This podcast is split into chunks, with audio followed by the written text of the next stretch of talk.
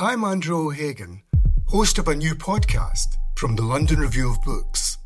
It's about the bloodiest and most controversial event of the Falklands War the sinking of the General Belgrano. Margaret Thatcher was accused of a war crime.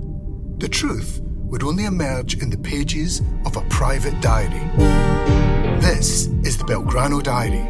Listen wherever you get your podcasts. Twice, twice.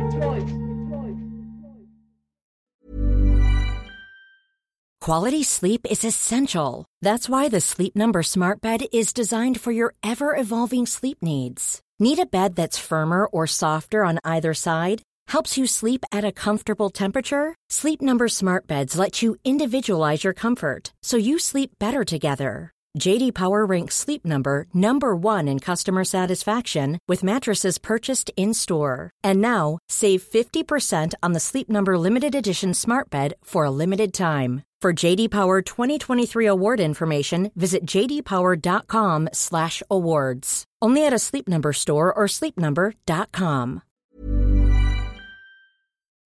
Welcome to the London Review Bookshop podcast. To find out about our upcoming events, visit londonreviewbookshop.co.uk forward slash events. Hello. Uh, hello. The back. I'm sorry we're so small. Um, what a time to be reading a novel called I Am Sovereign. there are some writers you thank your stars for the fact you're alive at the same time as. I think it is no exaggeration to say that I am glad to be alive at the same time as Nicola Barker, one of the most original writers at work in any of the written forms right now, and one of the most original of our writers ever and yet. She is a visionary writer. I know that because uh, when before Twitter, uh, and I was reading Behindlings, uh, where a lot of people follow a chap about. They become his kind of followers. And I thought, gosh, she's she's foreseen Twitter. Uh, years. Did you know that you were going to? Did you know that that was that behind? Oh, anyway, uh, she is a visionary writer. She is a Daedalus of textual sensitivity. And I think that's she's an inventor and a reformer of everything about the literary text, from the complete form itself down to the section, the redefinition of the paragraph, the sentence at sentence level and typeface level, all the way down to what she calls the tiny kaboom hand grenades of each and every comma. I Am Sovereign is a short novel about, oh God, summarise a Nicola Barker novel. Uh, it is about everything.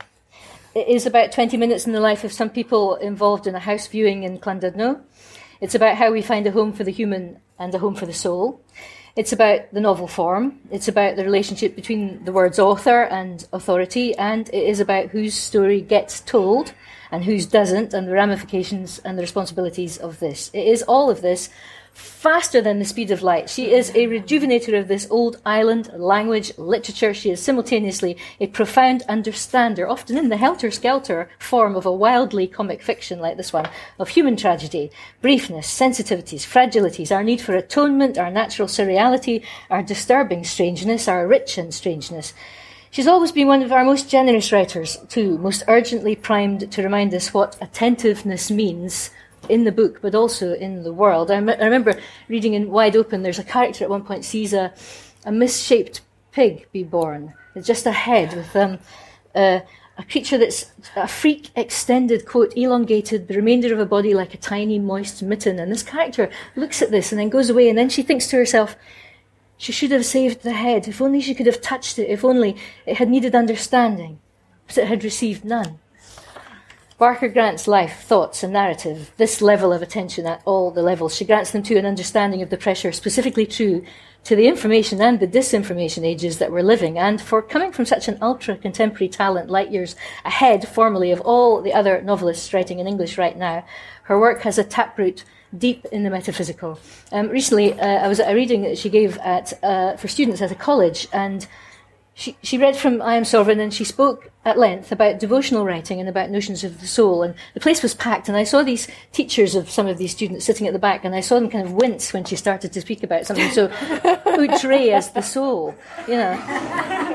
And then at question question asking section of the evening, the first question from a young student in the front row whose face was shining was, "Can you tell us some more about the soul. and then the next question from someone else, and I, I, looked and there was another member of staff who now was just evanescent with light, excitement. She's a she's a specialist in ellipsis, and suddenly I saw her I saw her find herself in in, in having heard Nicola speak. And, and next to her there was a student who said, "Can you tell us some more texts where people write about the soul?" And then the next question was, "Can you talk about the articulation of the soul?" I mean. I, Nicola's been interested since she started writing in what she calls in a story back in 1996, The World Soul. Uh, the story was called Inside Information, and in it, the world soul is, quote, a democratic body of pinpricks of light, an enormous institution. And in the story, a newly pregnant woman discovers she's got a zip in her side now that she's pregnant, and she starts shoplifting things and hiding them in with the fetus. And the fetus complains bitterly about this to the world soul. Uh, so, in other words, she has been publishing brilliant unreservedly original short and long fiction since 1994 has won and been shortlisted, etc. It's all on Wikipedia, and none of it prepares you for your first encounter with a Barker text or your next. Or your next. The most recent ever prize winnings is the Goldsmiths Prize, one of the best and most courageous of the prizes on the circuit. A couple of years ago for her last novel, Happy. Happy. How do you say it? How do you say H A P P Y. H A P P Y. H A P P Y. It's got it's got brackets around the A, um, a which to all intents and purposes, she, she, she says at the end of this book, the author has been prey to mixed feelings about the novel as a form ever since completing her last work, Happy, which to all intents and purposes destroyed the novel as a form for the author. it's like a little burp. From, from which burp Nicola Barker will now read, and I'll ask her some questions, and then we'll open it to the floor. Please welcome Nicola Barker.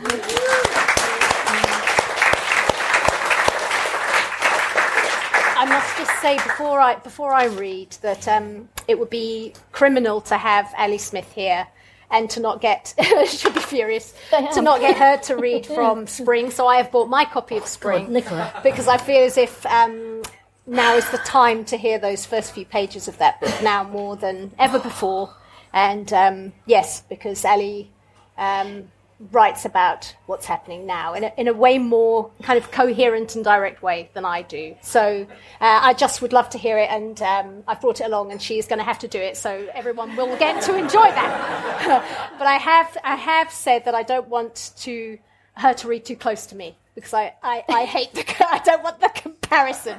So we're going to do my little bit, and then I, I want Ali just to do something at the end, and then everyone's Oh, really uh, free. No, to ask Ali questions as well. at the end. it, it, it would be You aren't.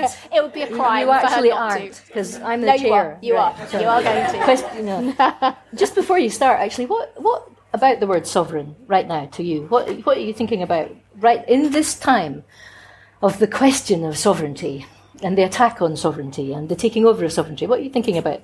Yeah, I'm just. Um, I should think it's quite obvious what I think, Yeah. but um, I've been. Um, I, that wasn't the main thing I was thinking about when I was writing the book. It No. wasn't the main thing I was thinking about, but it's been really intriguing for me um, how people have have really embraced that and um, responded to it, especially in the right wing press. How uh, yeah, no, I was really delighted. Someone, um, I think, in the Mail had really appreciated it and was very suspicious of me, which I, I was delighted by, but um, but also touched, also touched because yes, because I because my my worldview is that um, yes, any kind. Uh, compromise is necessary. Everything beautiful Yes. comes from compromise. Everything good comes from comes from compromise. You know, I believe in the virtue of suffering. All very unfashionable things, but these are, Yeah. you know. So that's that's what I think about it, really. You know, which not very, but um, uh, what I think about it at some level is entirely uh, written into what you've written about it. You know, that it, it, in a way that makes me because I'm quite cynical about the novel as a form now. uh, When I read your book, it made me. It, no, it did make me understand what the point was of it and how it could be something beautiful and uh, and no, and how it could be something necessary and how it was meaningful. So, so that's why I want you to do that little bit of a reading. So I can't, I can't, uh, I can't really articulate that as well as you can. So that's Ali's job. She hopefully she's going to do that later for us. so I'm going to read, I've done a reading with Ali before, and I read from the start of the book, which I find the most amusing bit. But I, I refuse to read in front of her the same thing twice. So I'm going to read something from later on in the book, which is where, um, as the author, I interrupt the book um, and, and, make a few yeah. apologies. We apologise in advance for the brief interruption, but it is necessary at this moment in the novella, henceforth referred to as I Am Sovereign, to warn the reader that Nicola Barker, henceforth referred to as the author, has been granted absolutely no access to the thoughts and feelings of the character Gayassi Chance Ebo, henceforth referred to as the subject. At his inception, the subject seemed not only a willing but an actively enthusiastic participant in the project yet after several weeks of engagement became increasingly cynical and uncooperative, to the point of threatening to withdraw from the enterprise altogether if the author deigned to encroach unduly upon his interior life. For this reason, where possible, the author has attempted, with the subject's permission, to sidestep his wanton opacity by calmly theorizing on the subject's possible feelings, slash thoughts, slash motivations, and then transcribing these ideas into the text using an entirely different font. The standard font is Baskerville. The subject has requested American typewriter as an alternative for the chapters in which he is to be heavily featured. American typewriter was agreed upon after lengthy consultations with the subject. The author should make it plain that American typewriter is a font that does not permit the use of italicization, something that she worries, in the light of her ebullient style, may ultimately be inhibiting to the feel and flow of I Am Sovereign. if this is indeed the case, the author apologizes, again, unreservedly. It would be difficult, nay, foolish, for the author to speculate at this juncture on the whys and the wherefores of the subject's taciturnity. The author is both saddened and frustrated by the subject's seeming unwillingness to place his trust slash confidence in her, the author's, natural sense of balance and fair play in relation to this slash her texts. The author has informed the subject via telepathy and WhatsApp that she is merely trying to tell the simple, almost trite story of a 20 odd minute house viewing in Llandudno during which the subject makes a brief, relatively inconsequential appearance, but the subject, while accepting that he was conceived of as present during said viewing, is determined to remain abstruse, impenetrable, and enigmatic. The subject also disagrees with the idea that his appearance is merely inconsequential, but rather describes his role as climactic, even seminal. The author is unconvinced that the subject understands the real meaning of the word seminal. the author wishes the reader to understand that she thought long and hard about cutting the subject from I Am Sovereign altogether, but ultimately felt that to do so would involve a profound compromise of her febrile and unconstrained imagination. The subject is unconvinced that the author understands the real meaning of the word febrile. the author sincerely hopes that the reader will extend a measure of compassion and understanding towards herself slash the text during the following three chapters and do their best to work with the author in imagining the extraordinarily rich, extraordinary richness and diversity of the subject's potential role as it was originally conceived in I Am Sovereign. The subject also sincerely hopes that the reader will extend a measure of compassion and understanding towards himself, his rights to self determination during the following three chapters, and do their best to work with him in imagining the extraordinary richness and diversity of his actual role, as opposed to the role he is to be patronizingly gifted by the author in I Am Sovereign. The author wishes to make it clear, and she feels that this actually goes without saying, although she is saying it, that it has been necessary to make certain very subtle adjustments to I Am Sovereign in order to try and counterbalance the problems engendered by the subject's unexpected reticence. Novels are finely honed and delicate organisms. The character of Wang Shu, for example, has been greatly reduced and simplified as a consequence of these necessary adjustments.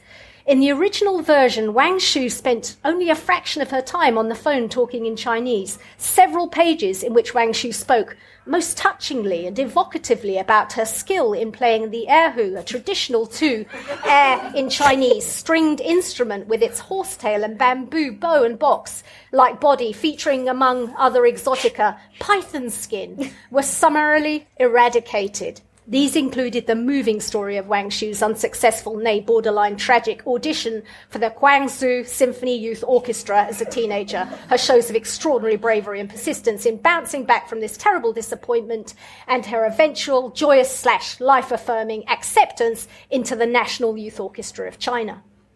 In some senses, these scenes represented an exquisite, and all the more so for being both utterly unexpected and immensely well judged, opening up of Wang Shu, and the author sincerely considers them to be among some of the finest work she has ever produced. the subject would not agree with this particular value judgment. The character of Morpheus was added to I Am Sovereign in the final draft. In the earlier version, a kitten called Cindy featured, but this kitten was a tortoiseshell long hair, and the subject became irritated by the way her fur kept marking his white jeans and compromising his look, even though Charles kindly supplied him with a selection of lint rollers throughout the writing of I Am Sovereign's first draft. The subject will like it to be known that the author insisted on his wearing white jeans when in fact he had preferred to wear grey moleskin jodhpurs. Finally, it should be noted that in the original version of I Am Sovereign, the character of Abigail at no point vacates the property on Tai Isa Road. Due to her high levels of professionalism, the character Abigail would never willingly leave clients in the lurch while showing a vendor's home. To do so would run counter to her very nature. The subject finds it frankly laughable that Abigail's professionalism should be mentioned in this context. He has no idea what relevance Abigail's professionalism or want of professionalism has to do with the issue at hand. In some senses, the author considers it little short of a tragedy that the subject's decisions have impacted so heavily on I Am Sovereign as a whole, but strenuously maintains that she, res- she respects his choices and ultimately bears the subject no lasting ill will. The subject calls this final statement by the author sentimental, sententious poppycock.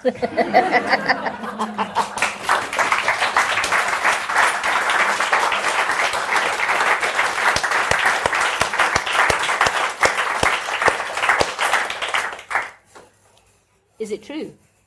What you just read? it kind of is true. Yeah. Yeah, Yeah. it is true. I, I did have problems engaging with. I had him as a character, and then I had problems engaging with him, and I, yes, I suddenly didn't feel I wanted to. Yeah. Yeah, we'll talk, I mean, talk about that in a minute as well about the about the the ways in which some people get to be at the centre of a narrative and others don't, which is one of the gifts of this book, an understanding of the responsibilities that we hold towards people and and narratives both at once. Um, so you finished happy. And, ha- and H A P P Y, Yeah. and it had left you thinking you were not going to write another novel. I, it did. It did. So where did this come from? It wasn't a. Um, obviously, I make a living writing novels, so it was a. It was an uh, an uncomfortable realization. Yeah. But I did feel as if something had um, something had Yeah. imploded for me, uh, just in terms of how I saw narrative. So, um, yes, I did, I did think, and I still think, actually, I still think. Uh, it, it sounds weird. It's all to do with numbers. It's all to do with um, the death of things and the birth of things, and how those that those two things are so closely intertwined. But I did feel as if I had reached the end of what I needed to say as a novelist, and that I that my tools had almost kind of disappeared, that they'd evaporated. So this book, um, this book is kind of it is like a strange afterthought. So I'm still very much in that. I mean, not in a dramatic way, in a, in a, in a quite calm, happy way. I'm still in that place. Yes. Okay. Um, and when we open it, the first thing you, you read is the epigraph, the T.S. Eliot epigraph. Beautiful. Which is really beautiful. Yeah. Where is the life we have lost in living? Yes. Is that, where, is, that, is that where it started, this book? Did it come from, I mean, did it, did it come from that question? Did it come from the Eliot? Did Yes, because I did a I did an event here. Um, I- Okay. I can't remember when it was, but not that long ago, and I had to uh, read a lot of Eliot and think Hmm. about Eliot a lot. And obviously, he's been a huge influence on me. Uh, but I hadn't, I didn't know that much about him, and it was uh, was just extraordinary finding out all of these things about him, and especially his relationship just to language and to faith.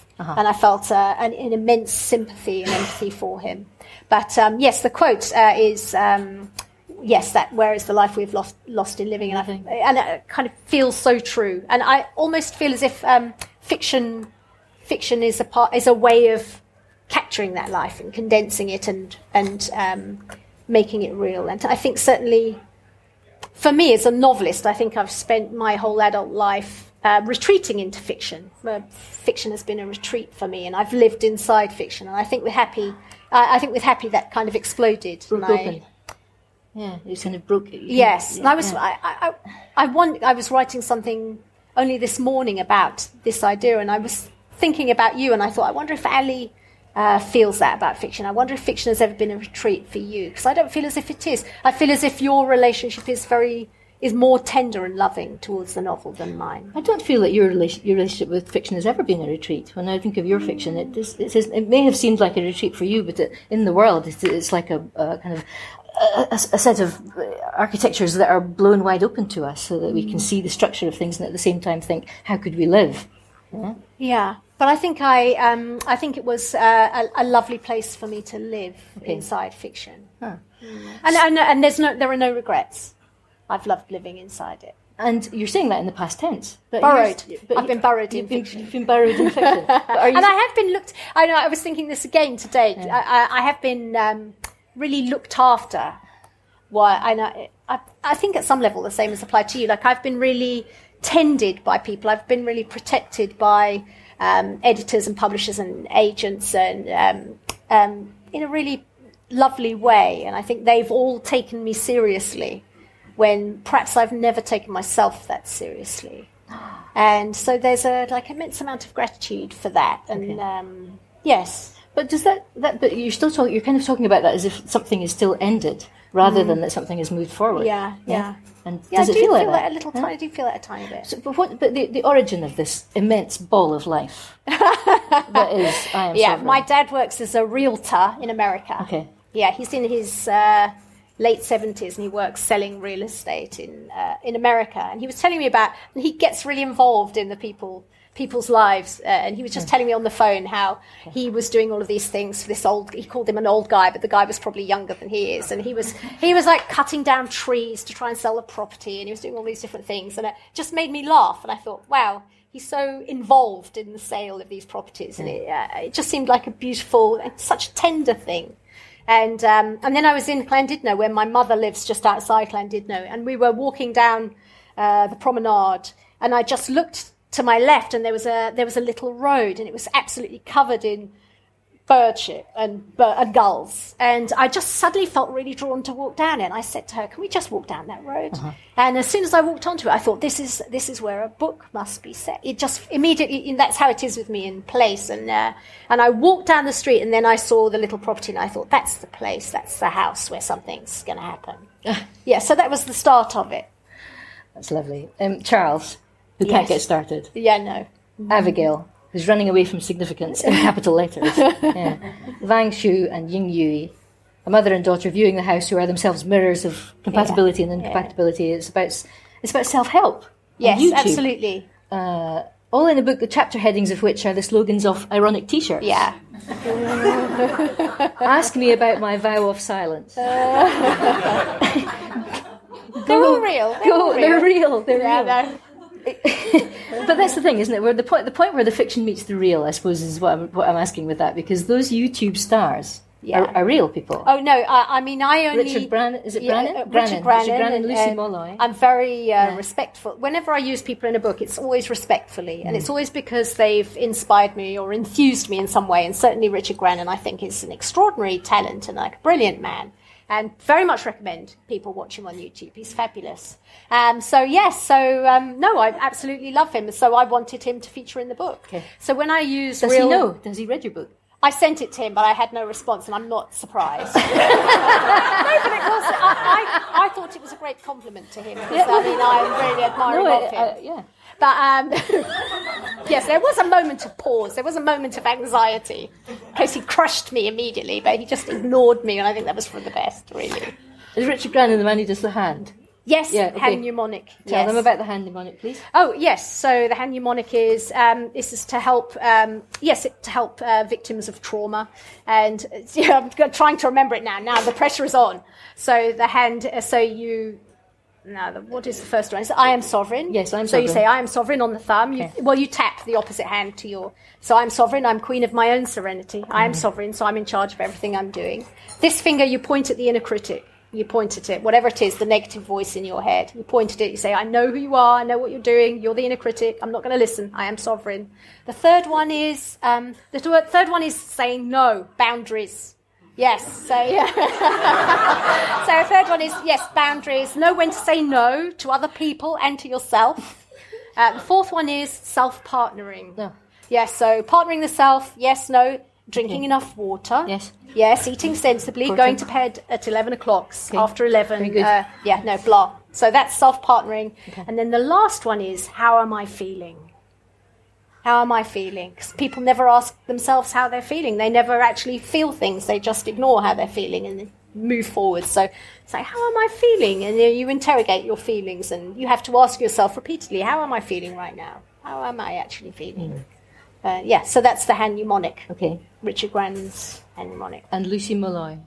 Lucy Malloy, uh, she is uh, she is very very heavily tattooed. She's beautiful and she's very very heavily tattooed. And she has a distinctive facial tattoo, and she is a star on uh, YouTube. And she I, I don't know how I came across her, but she um, she seems to live such a sort of mundane life for someone really heavily tattooed. And she's very conventional. no, but she's very conventional, and you follow her exploits. You know, she's going to the shop or she's uh, doing really really you know she's eating bagels. You're like, and there she is, heavily tattooed, and you're like, and there's something so mundane about her that it was just intriguing. Yeah. Yeah, really Yeah, fascinated yeah. me. Did you send her a copy? No, I didn't send her. a copy, No, uh, she is married to the um, the Australian tattoo artist, um, who's uh, what's it, Malloy. Uh, her husband, anyway, is a famous tattoo artist. She has the most beautiful uh, Kali on her back, like huge Kali, which I'm very admiring of. So in a way, all these people just meet in this kitchen. Yes, the the yes, hole they the meet in the house, uh, the house viewing, Yeah, and it's, it lasts for twenty minutes, and that is the, that is essentially the novel. It's just one of them 20 is, minutes. is well, twenty minutes. One of them is on, is on the phone speaking But in that, Chinese. yes, the mother figure, Yes. yes. she's always on the phone throughout the book. She's constantly on the phone speaking in Chinese. We have no idea what she's talking about.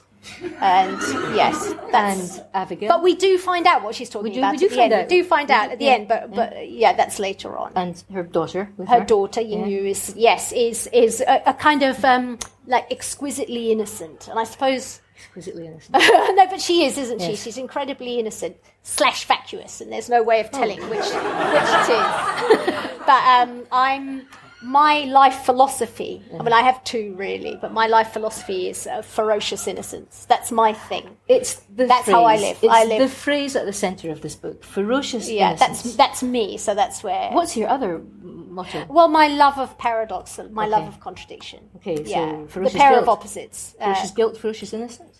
yes. Uh, no, ferocious. no, no, I don't Opposite know. of no, no, Opposite of innocence is what? If it's the opposite, you're living in paradise. a cynicism. Cynicism. Yes.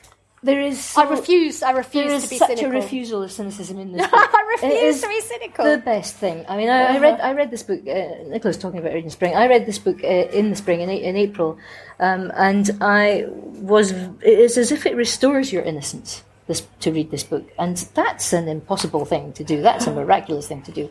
But this notion of innocence being ferocious, I want to ask you to mm. say more about that. yes. Well, I'm. I'm Richard Grannon. Weirdly, mm. uh, undermined my ideas about ferocious innocence, which is something I've I've held dear for quite mm. a few years because he he calls it neurotic innocence. Like oh. yeah, so he doesn't like. Yeah, so it's like, mm, is it neurotic? But that's a different kind of innocence, isn't it? Well, neurotic innocence isn't good. That means you're someone who gets exploited. Yeah. Yeah. But I am not going to be exploited. I'm ferociously innocent. I consider that different. So uh, I'm aware of people trying to exploit me. Ferocious but, in- but I but I I'm I remain innocent in the face of that. Ferocious in protection of your innocence. Yes, in, in the protection. So it happens in all. That's why I'm always saying this. I'm always saying this to Ali because I always end up doing things with Ali because I won't do them in general. and then then they say, "Oh, oh Ali's doing it." I'm like, "Oh." oh, I suppose I'll have to do it then. so I don't uh, don't do much stuff like this because my whole thing is that the work comes from the unconscious. Yes, absolutely. And um, and so I can't talk about it. Because how can we talk about it? So You go, like, go away, all of you, because because we can't talk. We can't we actually talk about it. It's almost impossible to talk about. Yeah. And and, and when you do talk about it, it empties out the Yeah, thing you do. that's exactly Right? it. So it becomes it becomes when you repeat things enough, it becomes a cliche, doesn't it? So Not that you're really not really good with cliche. I mean, you're really. I think actually you love cliche. You're passionate. You're passionate about about cliche. You're, but I don't want mean, to I don't want to live cliche. I was once on a panel with a young American writer sitting next to me here who said, uh, if anyone ever gave me a Hallmark card, I would never be able to speak to that person again. And I remember, actually, you came into my head at this point. I was like, I, was like, I know what Nicola Barker can do with a Hallmark card. And now I know the kind of writer you are and the kind of writer that I love. Yeah. So, so, no. So the, Well, yes, the cliche- but- yeah, but yeah, but if you- if we know- empty if we yeah. empty out the meaning for our for ourselves by saying it or by articulating Yeah. it, even I did Yeah. a, and this must happen to you all the time. I mean, all the time. And I, so I don't know how you remain so productive. But I don't. I do very little. And I went on a, um, I went on an arts council thing to Russia. I think it was that like three years ago. It? And it was the first um, exchange between uh, English writers, uh, uh, first group of English writers, um, British writers actually, going to mainly Scottish, going to um, Russia, and I was on the, I was always on the end of the line, and everybody else had a lot to say about the novel, and I was at the end, and I was obviously ferociously innocent. so I was like, I can't really say anything. Because I'm too innocent. I don't think about things. It's it's all connected to the unconscious. Yes. Like this this would be too hard for me to have an opinion. But it's true. It's I am. true. uh, But then, okay, so This is say, an anomaly. Yeah, no, this is the paradox. This is your other Yeah, I motto. know. This is the paradox. So you here. say that two or Yeah. three times. So the end of the pan, you know, at the end of the line, you're like, oh, I hate myself. My ferocious innocence. it was unbearable. Oh, I so I, I did begin to hate myself. I began to hate the fact that I w- I wasn't able to contribute because I was so ferociously innocent. Oh, but I don't like that thing coming anywhere near your ferocious innocence. No, it did. Like, Which, it which we need yeah, in the world, your ferocious innocence. Um, yeah. Is the author truly sovereign? That's the question that's asked in I Am Sovereign. The- the- Yeah. the- from, from what you were reading. So there's here's Gazi Chance Ebo, your character, that you, your taciturn character, who turns round and argues back, enters the text to correct things. Um, and you and he are actually lock, locked in combat, Yeah, yeah. As, as you say. And in the last pages of the novel, we find out wrenchingly where he comes from. Yeah. I don't know, I'm not going to do a spoiler. Yeah. Uh, but it's about how little space he has been allowed in the world Yes. as well as yeah. the world of narrative. I suppose uh, we're also. To, I think I'm also saying whether I have the Hmm. right to tell his story, but I and so I do have mixed feelings about that. Mm-hmm. But also, I hope that I would. Hmm. But I know that that's up for grabs now. All these kinds of ideas, and I think it puts um, the novelist in a very complicated position. So I'm sort of trying to engage with that. Okay. Um, I have a friend who's an excellent writer and um, very religious, and he wants to write a book about the Virgin Mary. And um, and he was just told that he was told that it wouldn't be appropriate for a man to write a book about the Virgin Mary. Who told him that? Well, He was just advised that, and he was really upset. Advised and, by, um, by but so I mean, it's, it's no, no, in, in general. In But- general. So um, that really disturbed me. That really worried me. Um, so I suppose there's a kind of flavour of that anxiety creeping into the novel. I do think, as time passes, it does become harder to be as free. So I'm not as free now, and I, I yes, you do feel. You do feel these, uh, and I refuse to feel them, obviously, because I'm ferociously innocent. I, I refuse to, and the novel is for you and for me, and this is the the thing we, I think we share. The novel is playful and it's mischievous for us, and it's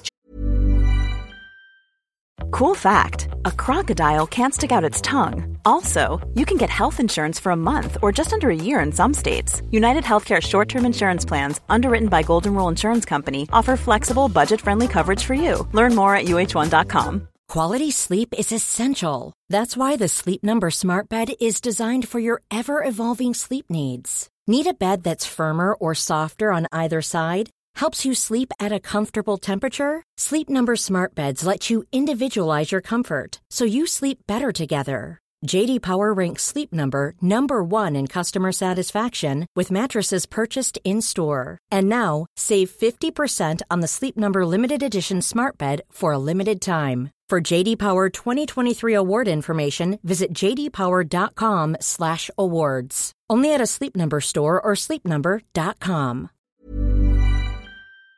joyful. And and um, you can't you can't be restricted. You can't apply you can't pay attention to rules and to uh, certain forms of etiquette. You can't because you can't be free.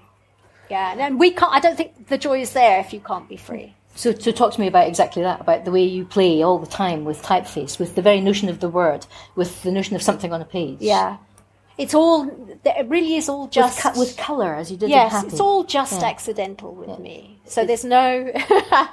Ali and I have talked previously, haven't we, about um, uh, how Ali is way more. Oh. Cons- no, don't grunt because you did agree with me. Ali is way more considered, and she's more of an intellectual than me. Because I know but it really is is true. no, we have to. it. It, it really is Yeah, true because no, I am no. a bit of a dunce in general. I'll tell you, I like I don't retain facts and I walk into furniture. Whereas Ali, Whereas Ali's is really, really, quite really good at Ali is really, Ali is really, no, Ali is, Ali is well read and she is, she is considered. No, you are considered and you mm. bring that to the novel. Whereas I don't bring that. I just bring, uh, I, I'm, there's a kind of spontaneous energy, but it is quite silly. Oh, you are yeah, no, it isn't. No, that really is how it is. I will, I'll retain facts for a short period of time and then, boom, it's gone.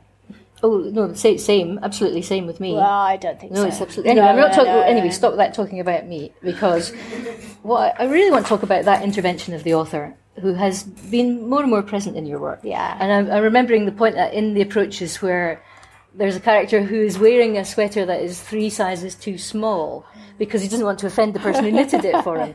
But it's so small that it's actually causing red wheels around his neck and his wrists, and he's like he's like this the time, and he, he gets really angry at the cow author Nicola Barker, mm. who has put him in this book and treated him in this way, and he says, "Why didn't Edna O'Brien write me? Why, Yeah, why, why am I, why am I, why am I stuck with Nicola Barker?" But this is a, this is a, this is a. Uh, it makes me think of Spark, Muriel Spark. It is the key to Spark's work that the question of the character talking to the author is about the ways in which we live in belief, or in faith, or in the structures which we call belief and faith, by which we're made. Yeah. So therefore, those characters in, I mean, from the get-go, Muriel Spark writing in The Comforters, with her character going, "I am going to, I am not going to live by your plot." Typewriting ghost. There's a character called Caroline in The Comforters. She hears, she starts as she's living her normal, you know, sort of realist novelist life to hear a typewriter tip tip tip tip tip tip tip, and she hears what's happening to her, her own story, as it were, in voices in the room, and she hears what she calls the typewriting ghost, which then she realizes is producing her her reality, and she's like, "I'm I'm not fictional. Who are you, who are you calling me fictional? I'm not fictional." That relationship in the Catholic novelists, particularly summed up in Spark's work from the get go, about the relationship between the author, the authority, the system of belief, and the fictional character at the basis of it. Yeah. I think, uh, I do worry though that when the author enters the text, it is the beginning of the end, really. So I think the fact that I've appeared more and more and I, I'm very present in this one, I do think that's uh, sort of bringing everyone down. But that is actually quite, um, I think that is quite worrying. Or is it just the end of the Because, uh, beginning? because is, the- it, is it the point after which you are bro- you have broken the novel open to such an extent that you can get to the something Well, I would hope so. authentic, Yes. absolutely authentic, that is Maybe. in fiction, that is actually true to us, and it is the so. metaphysical. Yeah? Yes, I, I would see my work in general as uh, an attempt to describe the indescribable. Yeah. And, uh, um, and to, uh, to find transcendence through kind of confusion. That's sort of the function of the novel for me. But, um, yes. So when we sat in, in that college with those students, and you talked about the soul Yeah. and about devotional writings, yeah. um, tell them about the Yes, soul. no, there was. Uh, no, I was simply saying that I've been reading about the soul, and that I um, the the journey for me over recent years is obviously I'm um, religious, which is very unfashionable. I'm I'm religious, but um, and and I would I would call that spiritual, and um, that's the spirit. But um, for many years, I don't think I considered that the soul was different to the spirit. And that's so that's something I've been thinking about in recent years, and I've been reading uh, some really wonderful. Um, archetypal psychologists, one who is called Thomas Moore, uh, influenced by James Hillman, who is a great kind of the master of this world, uh, of this particular, yeah, uh, psychology. type of psychology, and so um, and they they talk a lot about the soul, and um, I'm very preoccupied by the idea of um, knowledge and how knowledge um, the ancient Greeks saw it as being divided between logos and mythos, and uh, how how our current world is totally logos. Yeah. And what a shame that is, what a tragedy that is, because mythos is really the point of everything. The soul uh, feeling. It doesn't have to be religious feeling, it can just be soulfulness. And so, um, yes, so I've I realized that my spirit energy is head energy and my soul energy had always been heart energy. And those mm. two things were never quite at ease with each other. Mm. And so in, in the last year or two, um, with HAPPY, there was a kind of terrible um, eruption and a, a, kind of. The point at which you're talking about fiction in that book, or the fictions or the narratives we live by, as either cathedral or slum. Mm. I mean, this this uh, interests me that that dichotomy that you drew in that book um, between the the things by which we live. Are they are they are we living in the slum or are we living in that great edifice which we can mm. create? Yeah. Yeah that huge, uh, which was in fact only made out of equations in the book. It was like this huge buzzing equation. Virtual, virtual the book goes so nuts at the end. Vir- virtual so nuts. You, um, that you were born in Ely.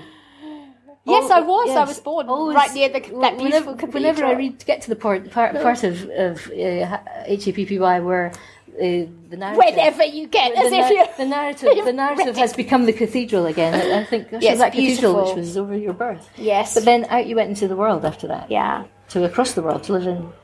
You lived in Africa. Yeah, I yeah, did yeah. live in South Africa yeah, for a Africa. long time. Yeah. So yes, yeah. Mm. So um, Yes, very a very complex. Uh, a lot of uh, that's why a lot of my early work was about islands because being moving from a very tiny island and a small community into this huge expanse, which was uh, morally complex and um, yes, a very dark period of my life, and so. Um, I think that's what really made me a writer was this sense of, of distance and uh, dislocation, and also a, a real feeling of um, moral responsibility, mm-hmm. which I think uh, in the UK people didn't, they couldn't understand that. And even when I returned, what do you mean they couldn't understand that? I don't, I don't think um, morality was expressed in, in everyday life in quite such an extreme form. Okay.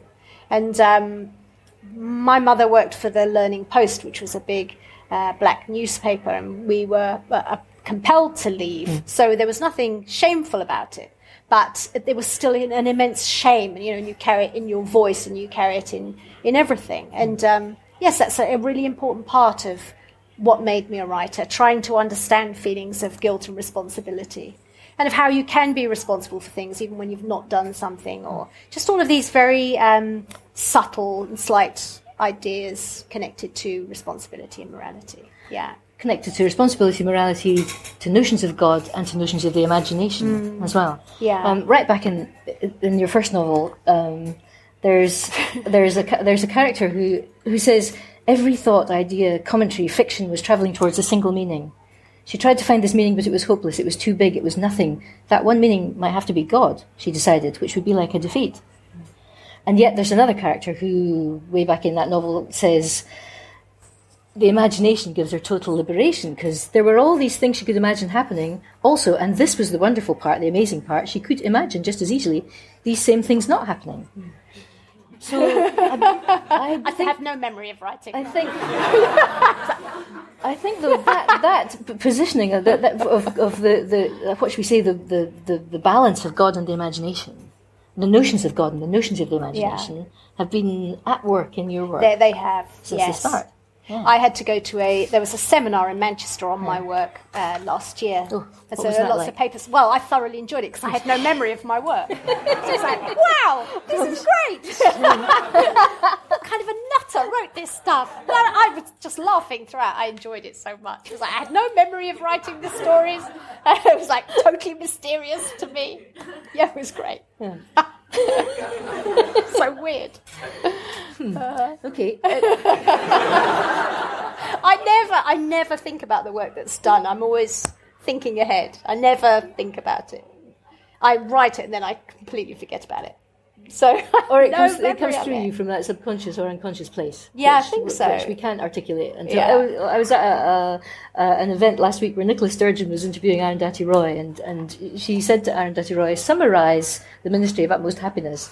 And Arundhati Roy went, oh. "Why? How would I? How could I?" She said, "Because you can't. Because that is uh, exactly that. You, the, the, it comes through us. There's no way that you could say anything other than the thing that Yeah. you're right." Yeah. Yeah.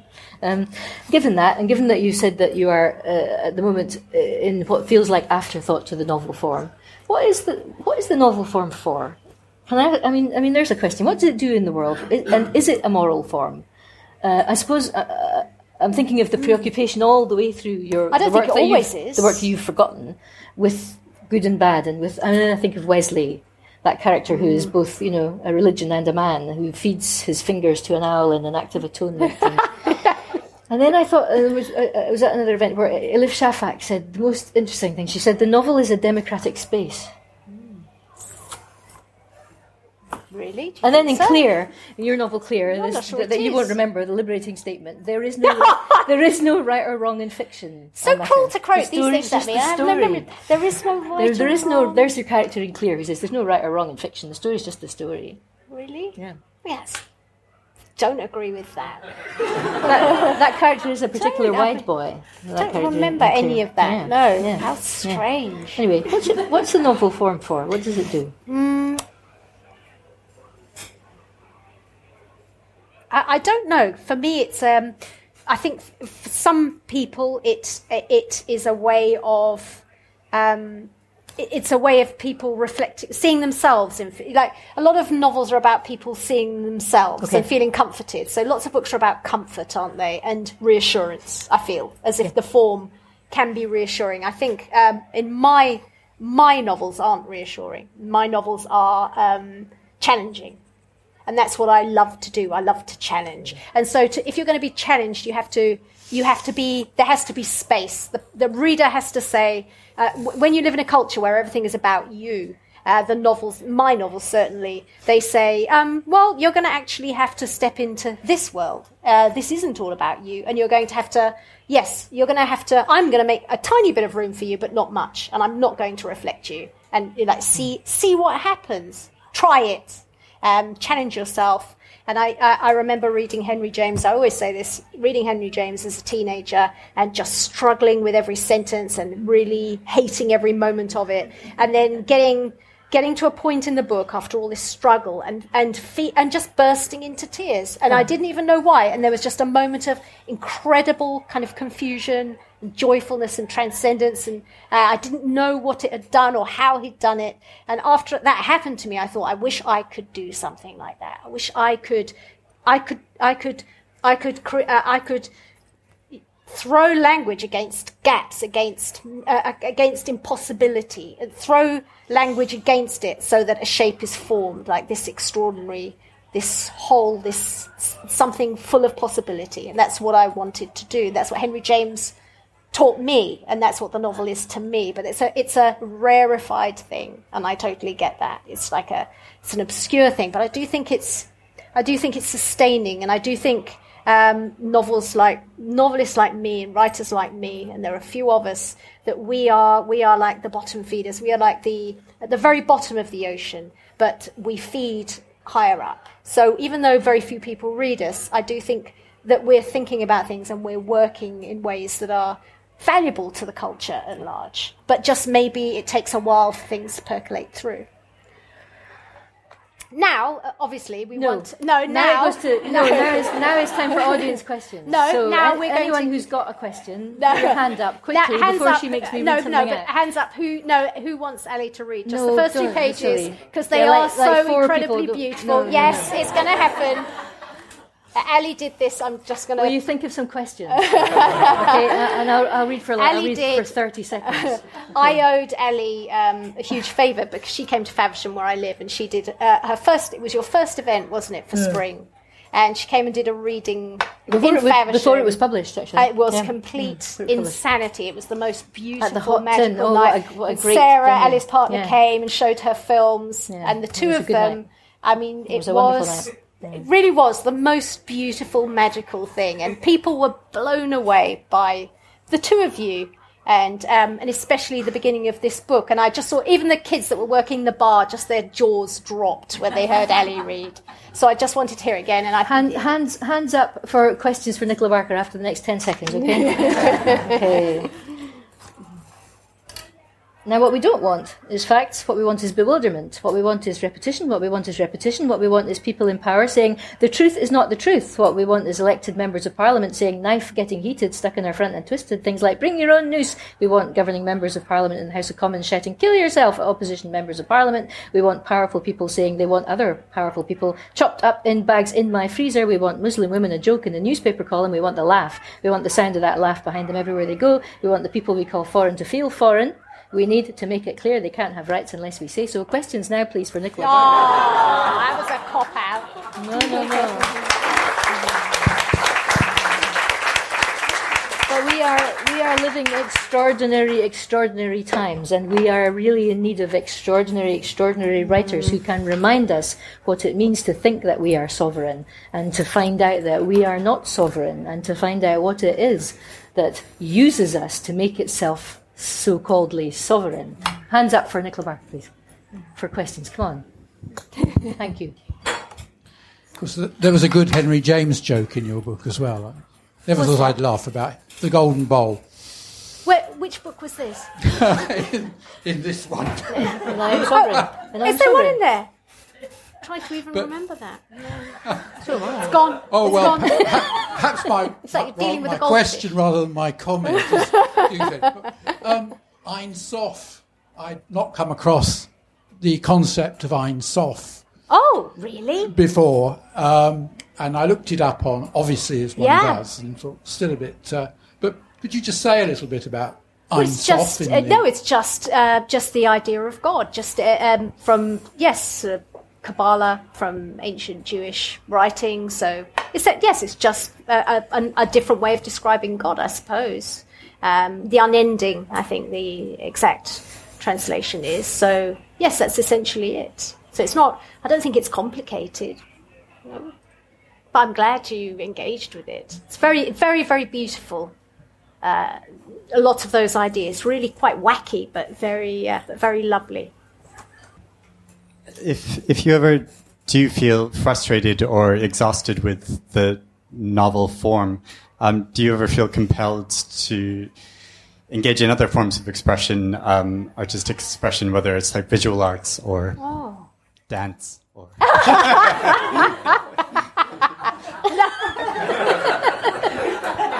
I'm 53. I think the world of dance uh, is behind No, me no, now. but um, uh, I started out um, when I left university. I started out painting.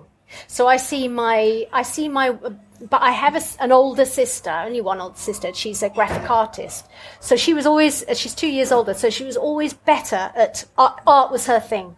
She was always better at it than me. So I think when you have a sibling that's very good at something, just slightly older than you, you never quite you never quite engage with it because you're never as good as they are. But when I left university, I uh, painted, and I had a little exhibition there, and I painted and did these huge uh, pieces. But um, I see my work now as very visual.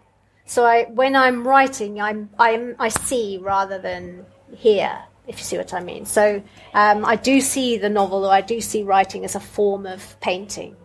So I'll always uh, see the scene rather than imagine. It's it's a very so I so I do, I hate Twitter, but I do love Instagram. So I'm like I'm always drawn to the visual rather than the written, which is odd, isn't it? But that's so I see that as my thing really. But you make text visual. That's what you do. You- Yes, I do. I, I love um, looking at things and I love beautiful things. And uh, even my Catholicism is all about uh, the beauty of, of ritual.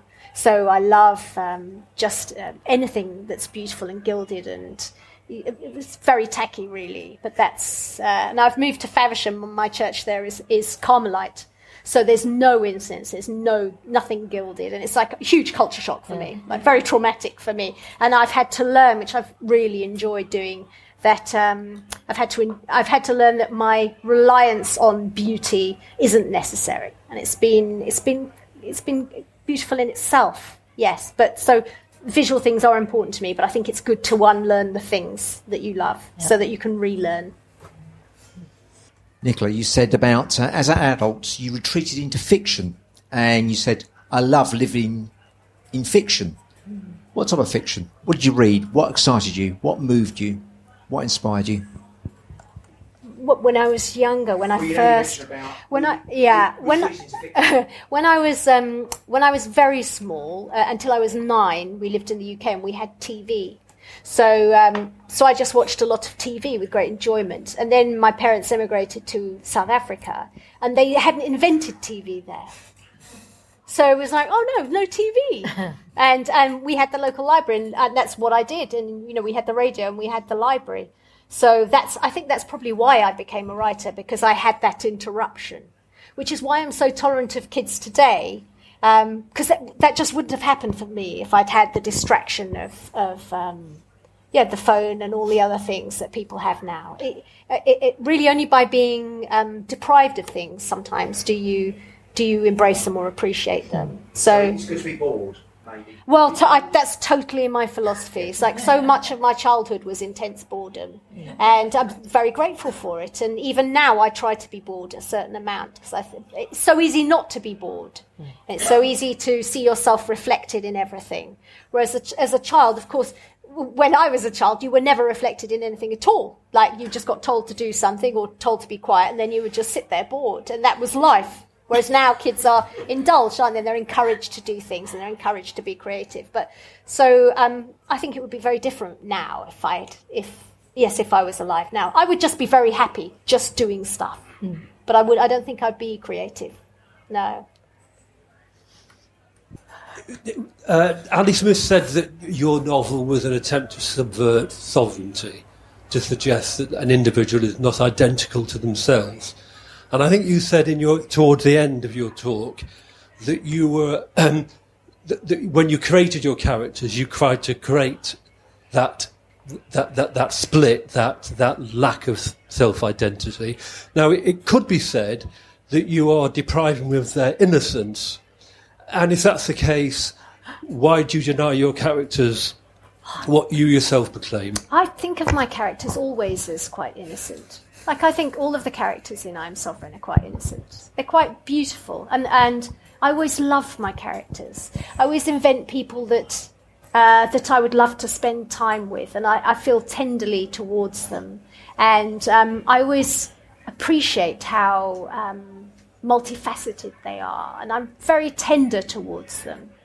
So no, but I, but in terms of um, uh, people being divided. I mean, of course, the, the most important thing about human beings is that we're divided between the conscious and the unconscious. And so we are organisms that uh, parts of us don't understand other parts of us. That's exactly how we operate. So what an extraordinary thing. Uh, how strange that, that I do and say and behave in ways and have done, obviously, all, all the time, uh, that I don't understand and that I can't comprehend. And I'm, I make decisions about things that don't make sense to me. And uh, like we all do it, and we all see.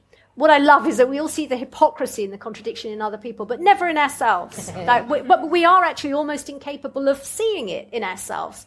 But I really, I really embrace that in myself, and that's uh, um, my love of uh, Hinduism, of uh, um, uh, Kali worship, there's something called the pair of opposites, which is a, a, really beautiful Hindu idea, and it's about how something and its opposite uh, are directly related, and how they, you know, so creation and destruction in Kali are completely related to each other. They are actually opposites, but they are absolutely conjoined. And I, I, see the human being, I mean, obviously, people, we are pairs of opposites.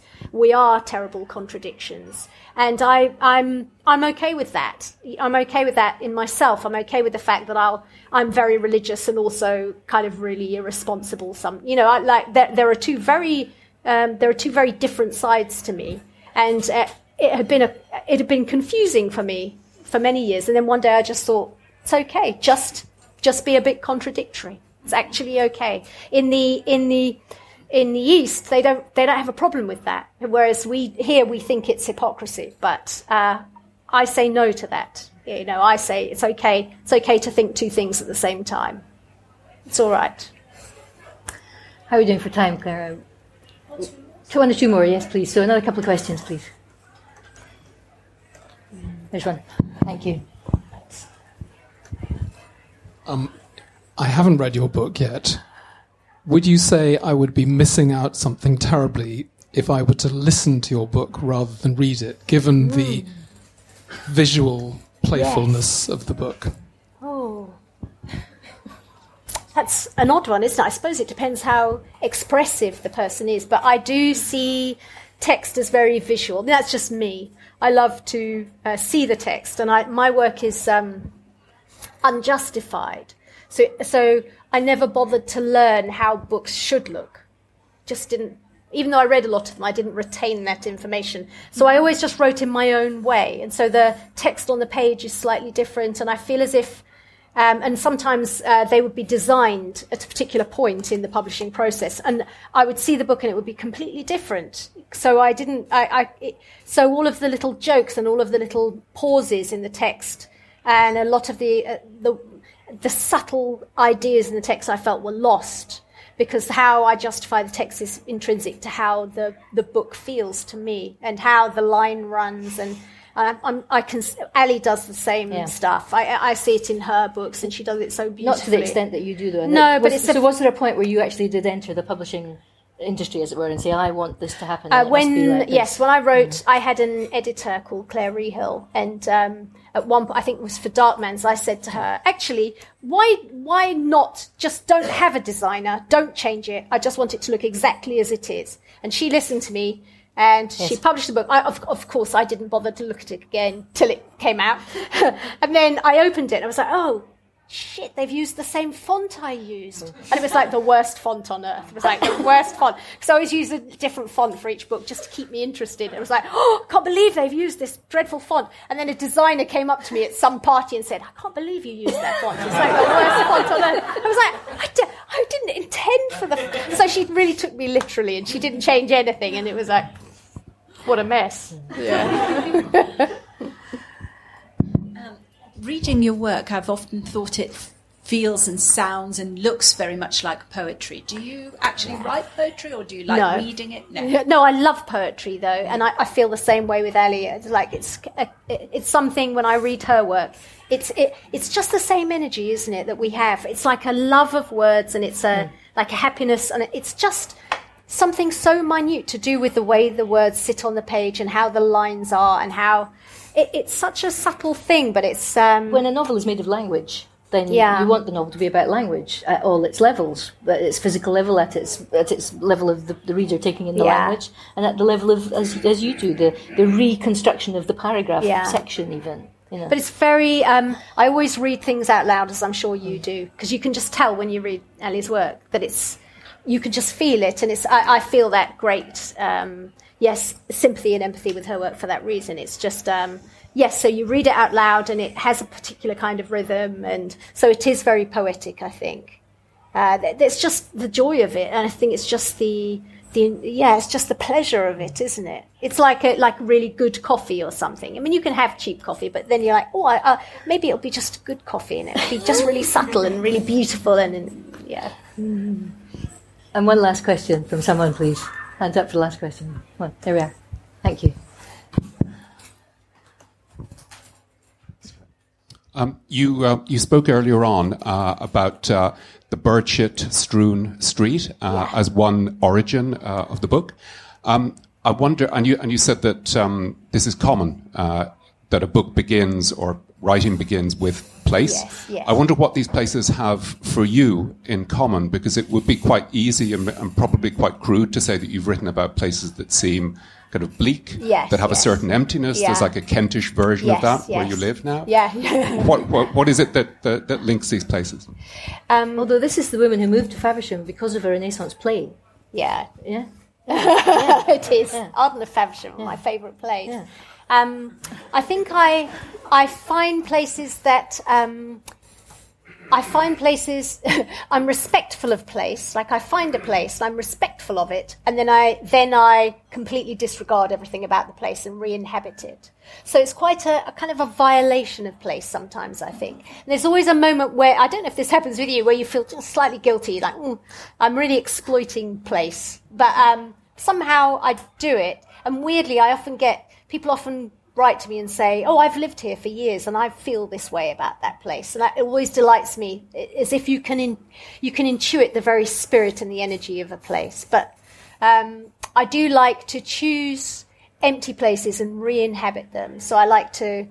I, I, why set things in places where it's so easy, where everything's possible and everything's there? Why not set it in a place where uh, the characters can be the most important thing and um, where yes, there isn't too much meaning embedded in the place, and you can create your own meaning. And um, yes, and things like language and and character and uh, ideas can become the, come to the fore. Some kinds of places welcome that. Some kind of some places are sort of wistful or or underused, or uh, and you just and it's not even a conscious choice. It's just something that you feel when you go to a place. You suddenly uh, you just suddenly know that it's perfect for you, and you you just.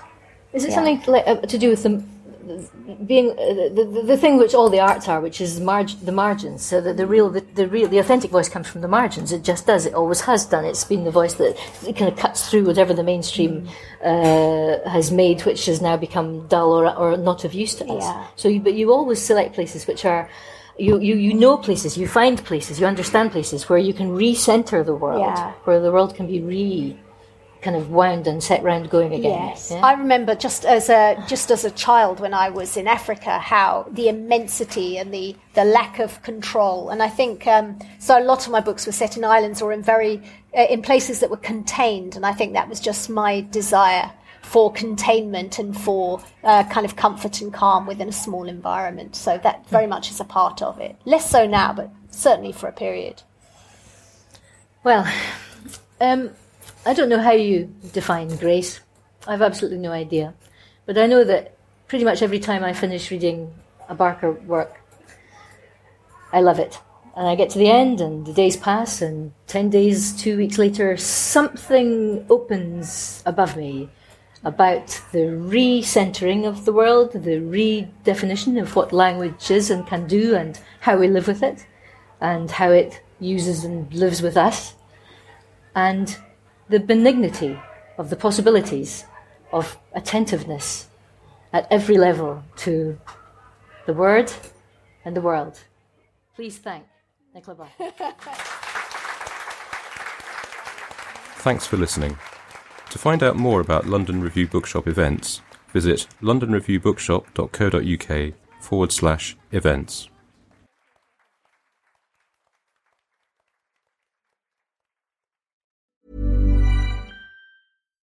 When you make decisions for your company, you look for the no brainers. If you have a lot of mailing to do, stamps.com is the ultimate no brainer. Use the Stamps.com mobile app to mail everything you need to keep your business running with up to 89% off USPS and UPS. Make the same no-brainer decision as over 1 million other businesses with Stamps.com. Use code PROGRAM for a special offer. That's Stamps.com, code PROGRAM.